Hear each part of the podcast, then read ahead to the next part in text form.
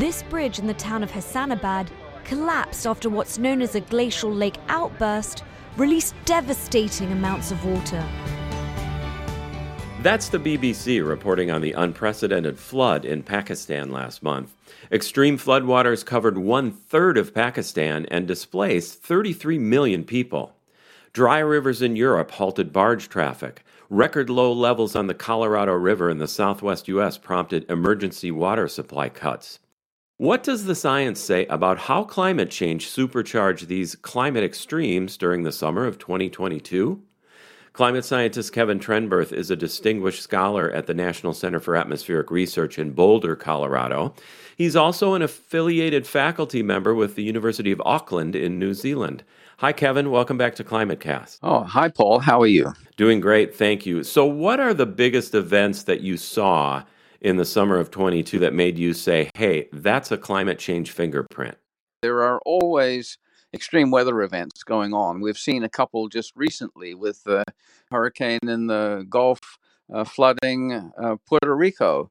Uh, and so these these events occur all the time. What the climate change aspect does is exacerbate all of the impacts of these otherwise natural events. So it's not as if we haven't had floods and droughts and heat waves and wildfires in the past.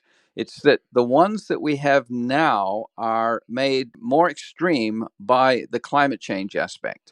Our infrastructure, like rivers, water supplies, our cities are built on a certain set of assumptions from a previous climate. What are the biggest changes you see to our ability to adapt to our new climate looking forward?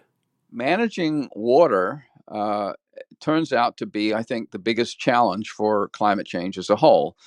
The key thing is that in the places where it's not raining, things are actually drying out uh, more. And this uh, means that any natural drought that occurs is more intense, uh, and it sets the stage for heat waves. And that in turn sets the stage for wildfires. And so the heat waves and the wildfires are occurring at one end of the water cycle, if you like, uh, where there's no rain occurring.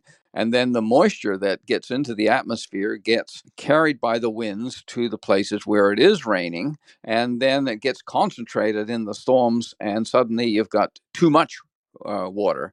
And so this, of course, relates to streams and lakes, but especially it relates to reservoirs and dams. And some environmentalists don't like the idea of dams, but actually they're very necessary in order to help manage water better and to deal with this issue of uh, the these extremes from not having enough to suddenly having too much. Kevin, how should people think about climate change as they view these extreme weather events in real time?